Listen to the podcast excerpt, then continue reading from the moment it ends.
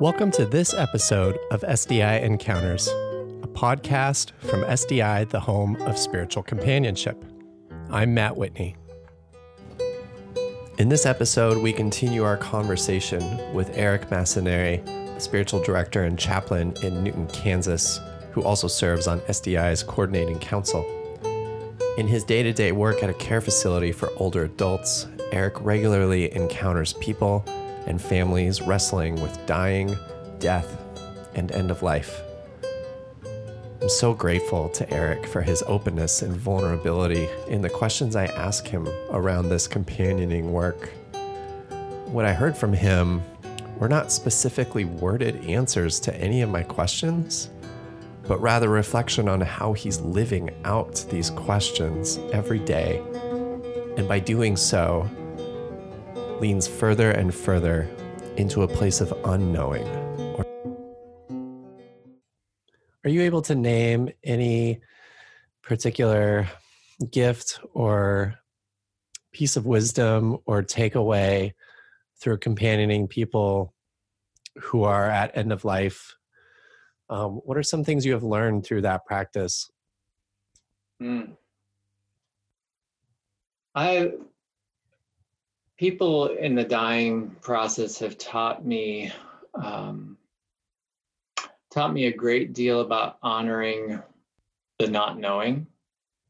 I think early on, especially when I was in pastoring a congregation, I was with people in moments of dying, and and when I did my chaplaincy internship back in seminary years ago, and was in some very intensive dying moments with people. Um, I felt this pressure of you know i've got to find the right thing to say. Um, and when the dying person or a family member asks truly open-hearted a, que- a soulful question i i need to have an answer ready because that's what they need. Um, i think i i put that pressure on myself. I felt that that was important and then quickly learn through experiences that no that's not what was needed um, or helpful or that i could even do that.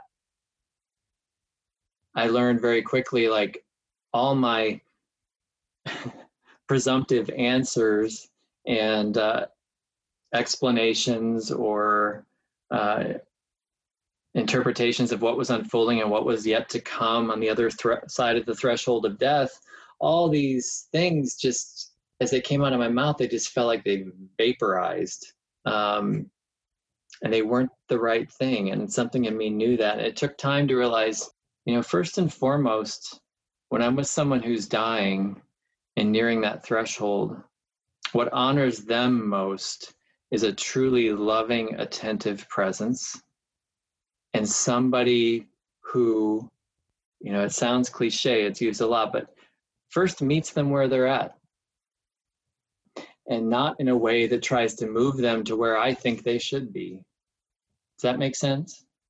Mm-hmm. Um, but instead, you know, if this person, for instance, is having a really painful death, emotionally or physically, and are, they're really struggling, it's not helpful if I approach and begin the engagement or even beyond the beginning of engagement, try to lead them somewhere where I think they should be. Mm-hmm. That's more about me and my own, what I'm comfortable with or desire. Um, but rather to really be open to what is what is there for them in the moment because that's where they need to be that's what they need to be working through and paying attention to and so my role is to to companion them to bear witness to that. Not, it's not, that can sound overly neutral. It's not neutral. I'm there in an active way, hopefully in a loving and compassionate way, but to try to help them gaze at whatever is there with for them right now with a gaze of love and compassion. Yeah. And does that, okay, so does that compel you in certain situations to to offer encouragements or I don't know. Uh, I mean, you. I know you. Like you have a pretty healthy outlook on on life and death and the rhythms of those things. And you probably encounter some people who maybe you don't have that healthy outlook, right? People who are really struggling yeah. emotionally with being at end of life. And I imagine there are, are moments where you feel compelled to to offer something and I, I, guess a corrective for lack of a better word right? Just says something like have you considered thinking about this or uh, contemplating that? You know, just as a way to sort of help somebody maybe get out of an, an unhealthy narrative in their in their head. Yeah. Um, this is something that i'm trying to discern too is as a as an active listener as someone who's really trying to kind of self empty the you know my own ego uh, as a way of being fully present to somebody right? Mm-hmm. um, and yet knowing when it's appropriate to to sort of speak into somebody's journey and offer something. Yeah. Yeah. I do do i i do that. I i'm not sure i something in me pull back a bit at the word corrective yeah um because I don't see my role or the role of anyone companioning someone on the dying journey as you know, our role is not to correct someone's journey. That would presume we know what their correct path should be. Mm-hmm. Um, but in terms of, I, I heard you say, in terms of their frameworks, their ways of maybe understanding things, maybe, for instance, maybe they are, and I've had this happen, um, they're really struggling spiritually because their image of God that that they're that's operative right now for them is one of a very punitive uh, deity. And they are most worried that when they cross this threshold, breathe their last breath, they will be in hell, to put it bluntly, because they will not have adequately atoned for sins that they've committed. And that's what's kind of gripping them right now. And so, in that kind of case, um, I would first want to really give time, if time is available, um, to listening to that struggle. Let them let them name that struggle. Let them name those places of brokenness that they feel need healing in their life. That's sin, if that's the the framework they're using. Um, let them name the kind of god they are they feel they are standing before. And really hear that to be sure i'm hearing it clearly uh, to let them name it. Sometimes i find that just in that process of listening and gazing on that with them with kind of a loving awareness something can shift for them just by them being able to put it out there and talk it through things can begin to shift without me trying to interject another framework or another way of understanding things. Um, but no, there are times that after that, I may find ways to kind of gently offer. Um, you know, it might be for somebody for whom scripture is really important. I might go to a scripture that offers another way of understanding God's love in this moment. Right? Um, I've, I've, for some people, that might be a meaningful framework. Uh, I might do it perhaps through a prayer that I would offer with them if they want me to pray with them. And I might, through those words of prayer, just offer offer another kind of way that God's love might be with them. Or I might just say to them, you know, I wonder what it might mean to look at it this way. What does that feel like? Or maybe in their story sharing, there's some little nugget of something that offers a different that can be a powerful thing. They might speak of a relationship in their life that was deeply loving and merciful or gracious. So i might zero in on that say wow look at that. You experienced such mercy and love through that person. I wonder if that's how god looks at you right now. So yeah trying to there are ways i gently try to offer those things and wonder with them but I really, um, I really try not to be, and I'm sure I transgress, but I, I try not to be controlling with that or proscriptive with that. Does that make sense? Yeah, yeah, absolutely. That's really helpful. It's hard. It's agonizing. I mean, when you hear but it's so natural at the end of life. It's a time where the rug is getting pulled out of so many, if not really all the things ultimately that we've um, these frameworks on which we've built our life. Um, death invites any of us to really face into into the depth, the ground of who, what we are, um, and in my framework, who, who and what we are in God, um, and that's that's a deeply for for most of us that that process of having that rug pulled out. Some for some people it unfolds over an extended period. For some people it happens very quickly. Um, that can be a very disconcerting uncomfortable creative um, wondrous awful awe-inspiring place to uh, to to travel. Um, we all go there. Yeah. If you've been listening to this podcast, you probably have a good sense of what it means to be on the spiritual journey.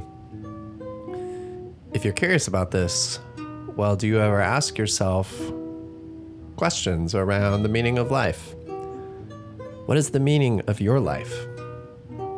Do you know yourself in your truest and fullest sense? Why are you here on this earth?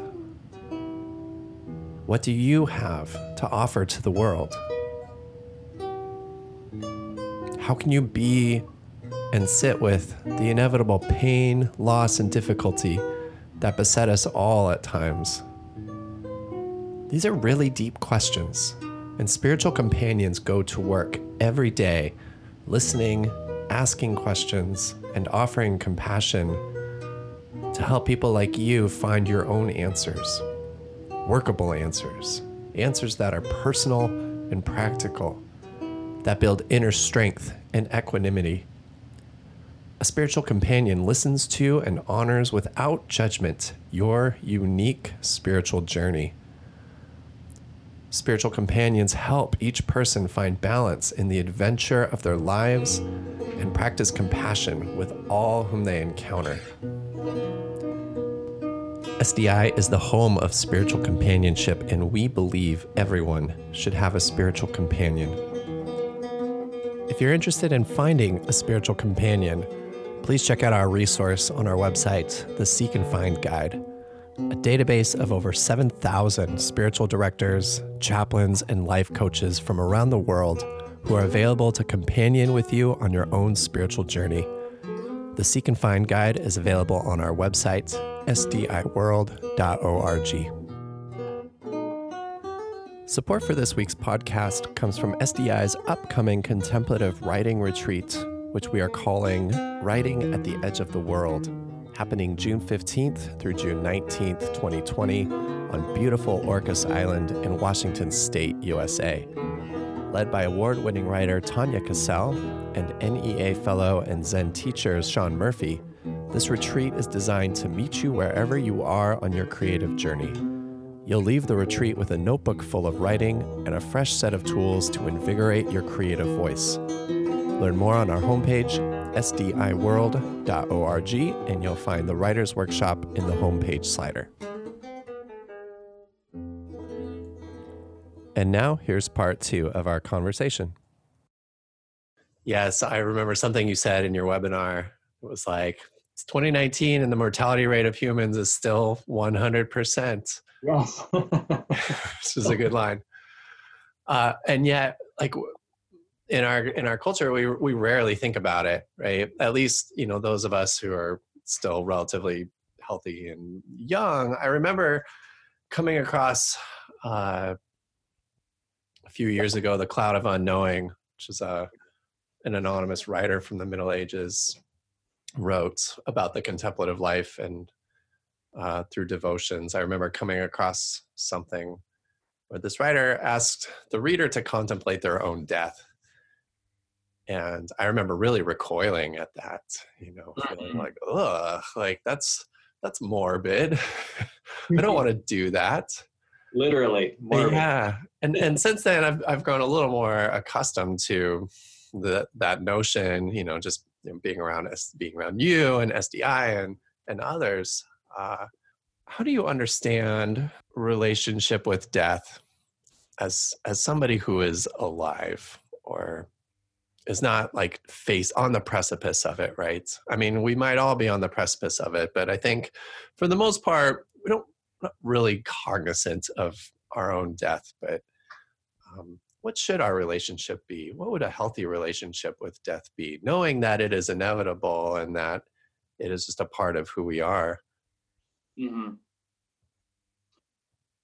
oh I'm still discovering that, Matt. You know, yeah. I I'm I certainly would not dare to say what collectively our relationship with death should be. Um, I have some inklings of what seems to be helpful. One most basic of which is is to come to that recognition that we are mortal. Um, and we have invitations to come to that recognition every day. Um, if if we choose to be paying deep enough attention, even if we're not watching somebody literally die, or if we haven't just lost a loved one, I think all around us every day. I mean, like right now, here I live on the prairies in, in south central Kansas.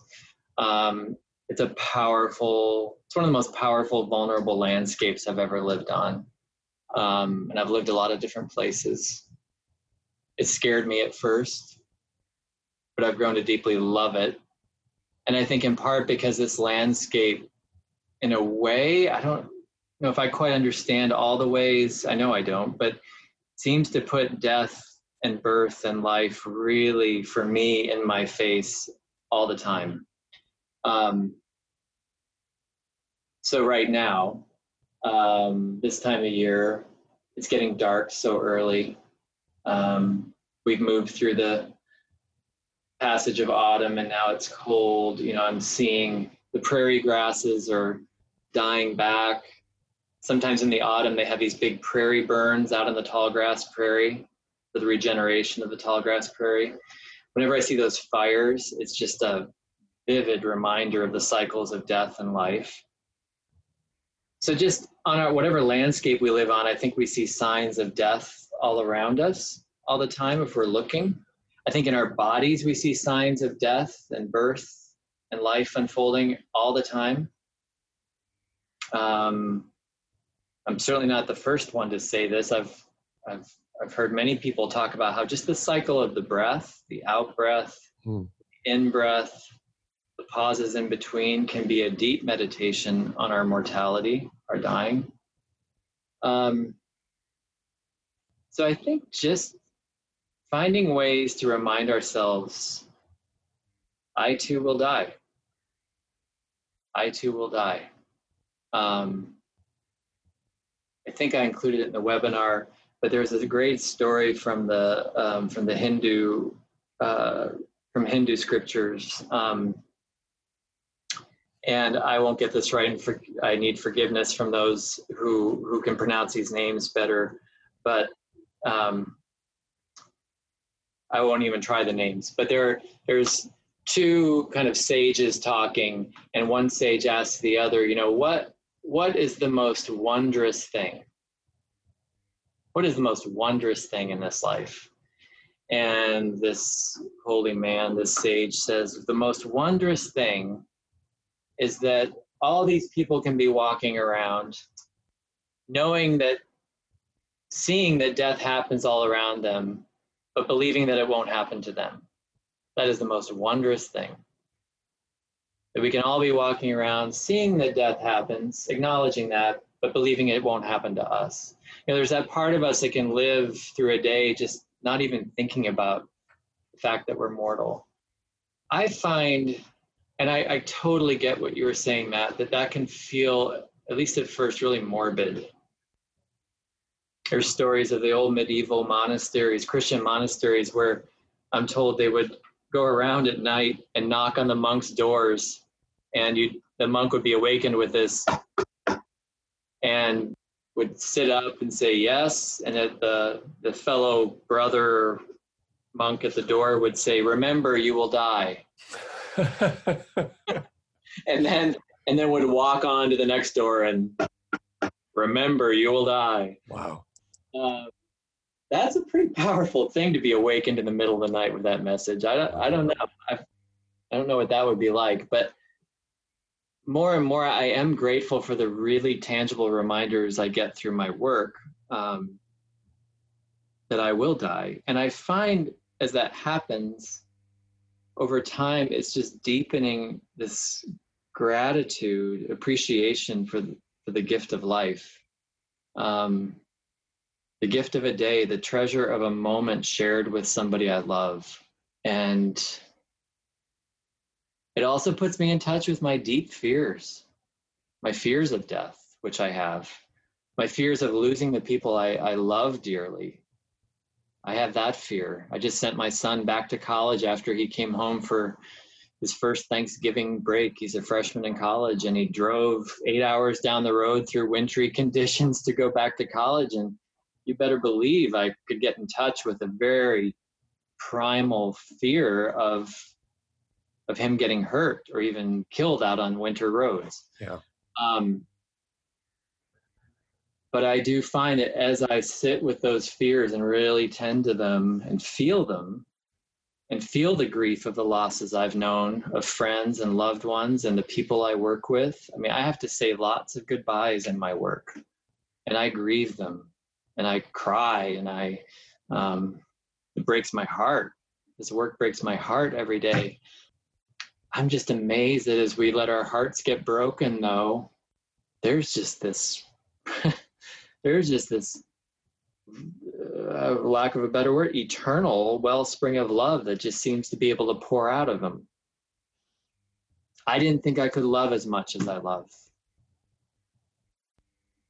I didn't know humans could love so much. I don't know if that sounds strange or silly, but like as I go about my work and I watch people, it's amazing to see how they love each other when faced with the reality of of death.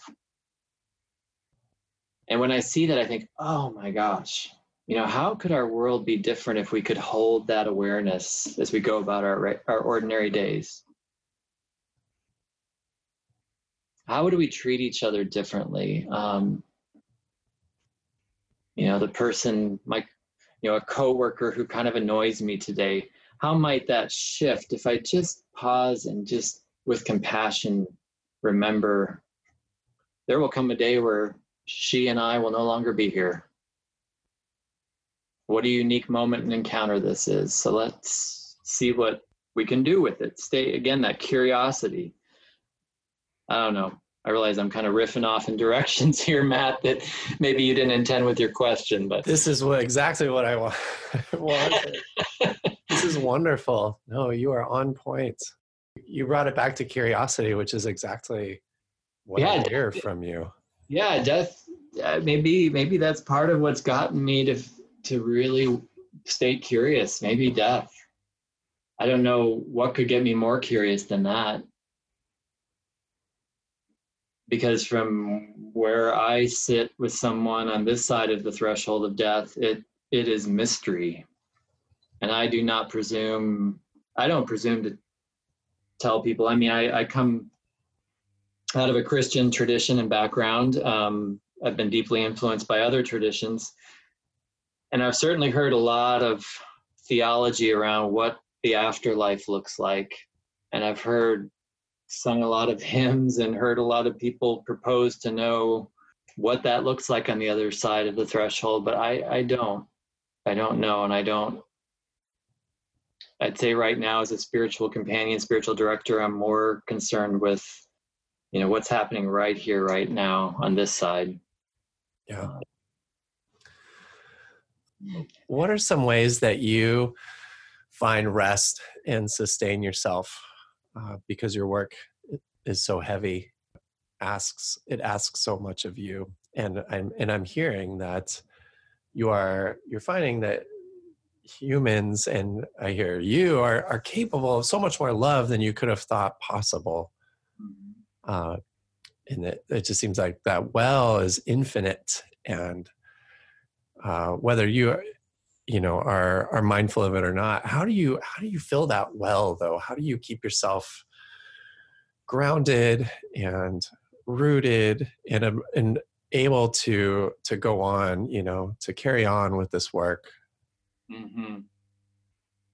yeah i um that's a great question matt. I i think we all need to find those things that help us sustain and that nourish and feed um you know that that self compassion is critical i think i i seek to fill it in part um, for me personally, what I've found is I, I need practices in my life that are spacious. Um, so, you know, for 25, 30 years since I first encountered um, Zen Buddhism and uh, Zazen sitting practice in college, I've I've had some form of a, of a regular sitting practice. Um, I I need that. I'm very I tend to be very introverted by nature, but my work asks me to be very quite extroverted in my functioning. So I try. I just need to begin each day with. I, I get up early before my household gets up, and um, I make sure I've got you know a good hour, hour and a half of quiet. Um, I make sure to include that throughout my day. I have pause points in my day here at work. I can close the door of my office and, and sit in quiet if I need to, if only for a couple minutes. Those are important. Um, being part of a faith community is important to me. I am still part of a traditional church, though I would say over time my faith, my spiritual community has expanded to include, to take some really varied forms and to include people of different spiritual paths and people of no professed spiritual path. Um, but they are part of my my community, whether that be a close circle of friends or, or right now for me, the, the Spiritual Directors International Coordinating Council is one of those really rich spiritual communities in my life. Um, so those are all pretty key for me. Spending time outside, have to be out, and I do that in various ways. But I I need time outside uh, in in the natural world, and then periodically I need to get out into true wilderness uh, because I I need that exposure, that vulnerability yeah. that happens there. I know you know that you're you're a fellow wilderness lover and traveler, and and you know what that means. It's um, that does something deep for me. Yeah, I I'm kind of reclaiming a part of my own Mennonite tradition. I a term that I grew up with um, in the Anabaptist tradition. It's often used is uh, non-resistance. Um, non-resistance to evil, to violence. It's part of the kind of the Mennonite pacifist peacemaking um, theology. And it comes out of a German word, Gelassenheit or yieldedness, that uh, not only did the Anabaptists use, but people like Meister Eckhart uses that notion of Gelassenheit or yieldedness, um, availability of spirit. And when I grew up hearing those words, they were more in terms of kind of very dogmatic, like um, being yielded to the will of God. I didn't know what that meant. I mean, I just sounded really heavy. Um, but I've come back to those now with the help of some other voices and traditions like um, like Buddhist practice and and um, my connection to Buddhism have helped me reclaim some of those in my own spiritual practice. And I really, lately, I, I really have been valuing this notion of of living a more non-resistant, non-reactive, more yielded life to what is right here, right now. Um, that's a practice for me, and I think it takes varied forms. Some of which I already mentioned, um, but really, it's there, and I try to bring it into every encounter, so that really any lived moment, you know, as we say, any lived moment can be a spiritual practice or a prayer just has to do with the attention and intention we bring to it. So I, I guess I'm trying to bring a greater yieldedness to life right now in my life, in my second half century. well, you are modeling it well. I love that word, yieldedness. I will have to meditate on it.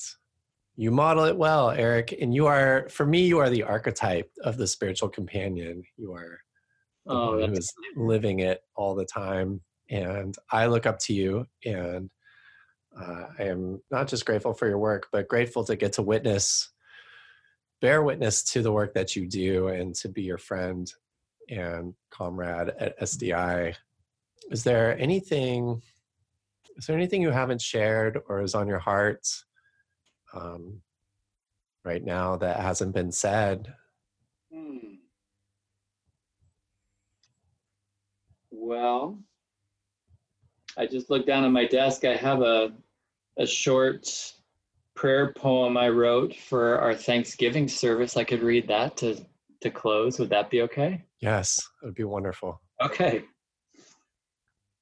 Well, the title of it is Deo Gratias, which is simply Latin for thanks be to God.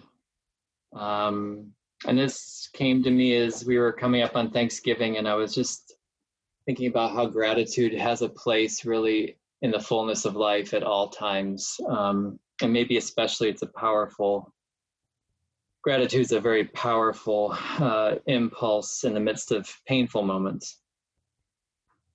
Deo gratias. For the early morning when darkness is slow to leave and a candle flame reveals the persistence of light. Deo gratias for the maple tree's feisty root pushing up through my sidewalk, and all the messy forcefulness of life. Deo gratias. For the losses we must bear, and the friends who will not let us carry the burden of grief alone. Deo gratias. For the one I want to name my enemy, and a mirror he may be to my own unholy words my own shameful actions. Deo gratias. For the injury, the illness, the wound, and what these might teach us about receiving a neighbor's love. Deo gratias. For disappointed hopes and unfulfilled dreams and the doorways they become to new possibilities. Deo gratias. For the eventide of this day and of this life when the mystery of all mysteries grows near and life glows most precious and full, Deo gratias. For this moment, for this uncommon moment, and for our common life, Deo gratias. Thanks be to God. Eric Massanari, thank you for sharing this. Thank you for sharing this uncommon moment this conversation of your very uncommon life. Thank you, Matt. It's a pleasure to be a fellow pilgrim on the journey with you. I appreciate your your way of inviting conversation. You are a spiritual companion friend. If you're enjoying this podcast and you want to help us share and spread the word, about the life giving practice of spiritual companionship, you can help us out by subscribing to this podcast through your favorite app. You could give us a like or even write us a review. Thank you for listening. This is Matt Whitney with Spiritual Directors International. Thanks again for listening. Your time and your presence here are deeply appreciated. If you liked this show and would like us to continue making them, please do subscribe now while it's fresh on your mind. Also, we would love to hear from you, so please feel free to send in your comments and suggestions to the email address podcast at sdiworld.org. To learn more about spiritual companionship and ways that you can plug in and join our community, visit us at our website at www.sdiworld.org. Thank you. Blessings and peace on your day, and may you share blessings and peace to others.